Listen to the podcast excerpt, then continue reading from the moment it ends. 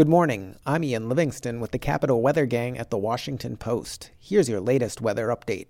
A couple showers around this morning could linger into the midday, otherwise, somewhat sunnier with time. Gusty winds out of the north. They'll help keep highs around 50, feeling cooler than that.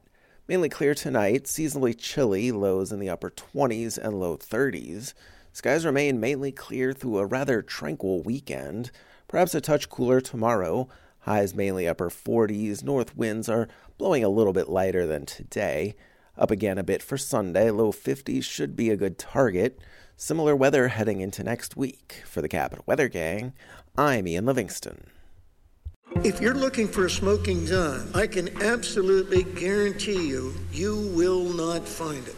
In October 2001, a series of letters filled with a deadly powder called anthrax were dropped into the U.S. mail system. What started as an unprecedented case turned into an unsettling mystery. Who sent these deadly letters? And why?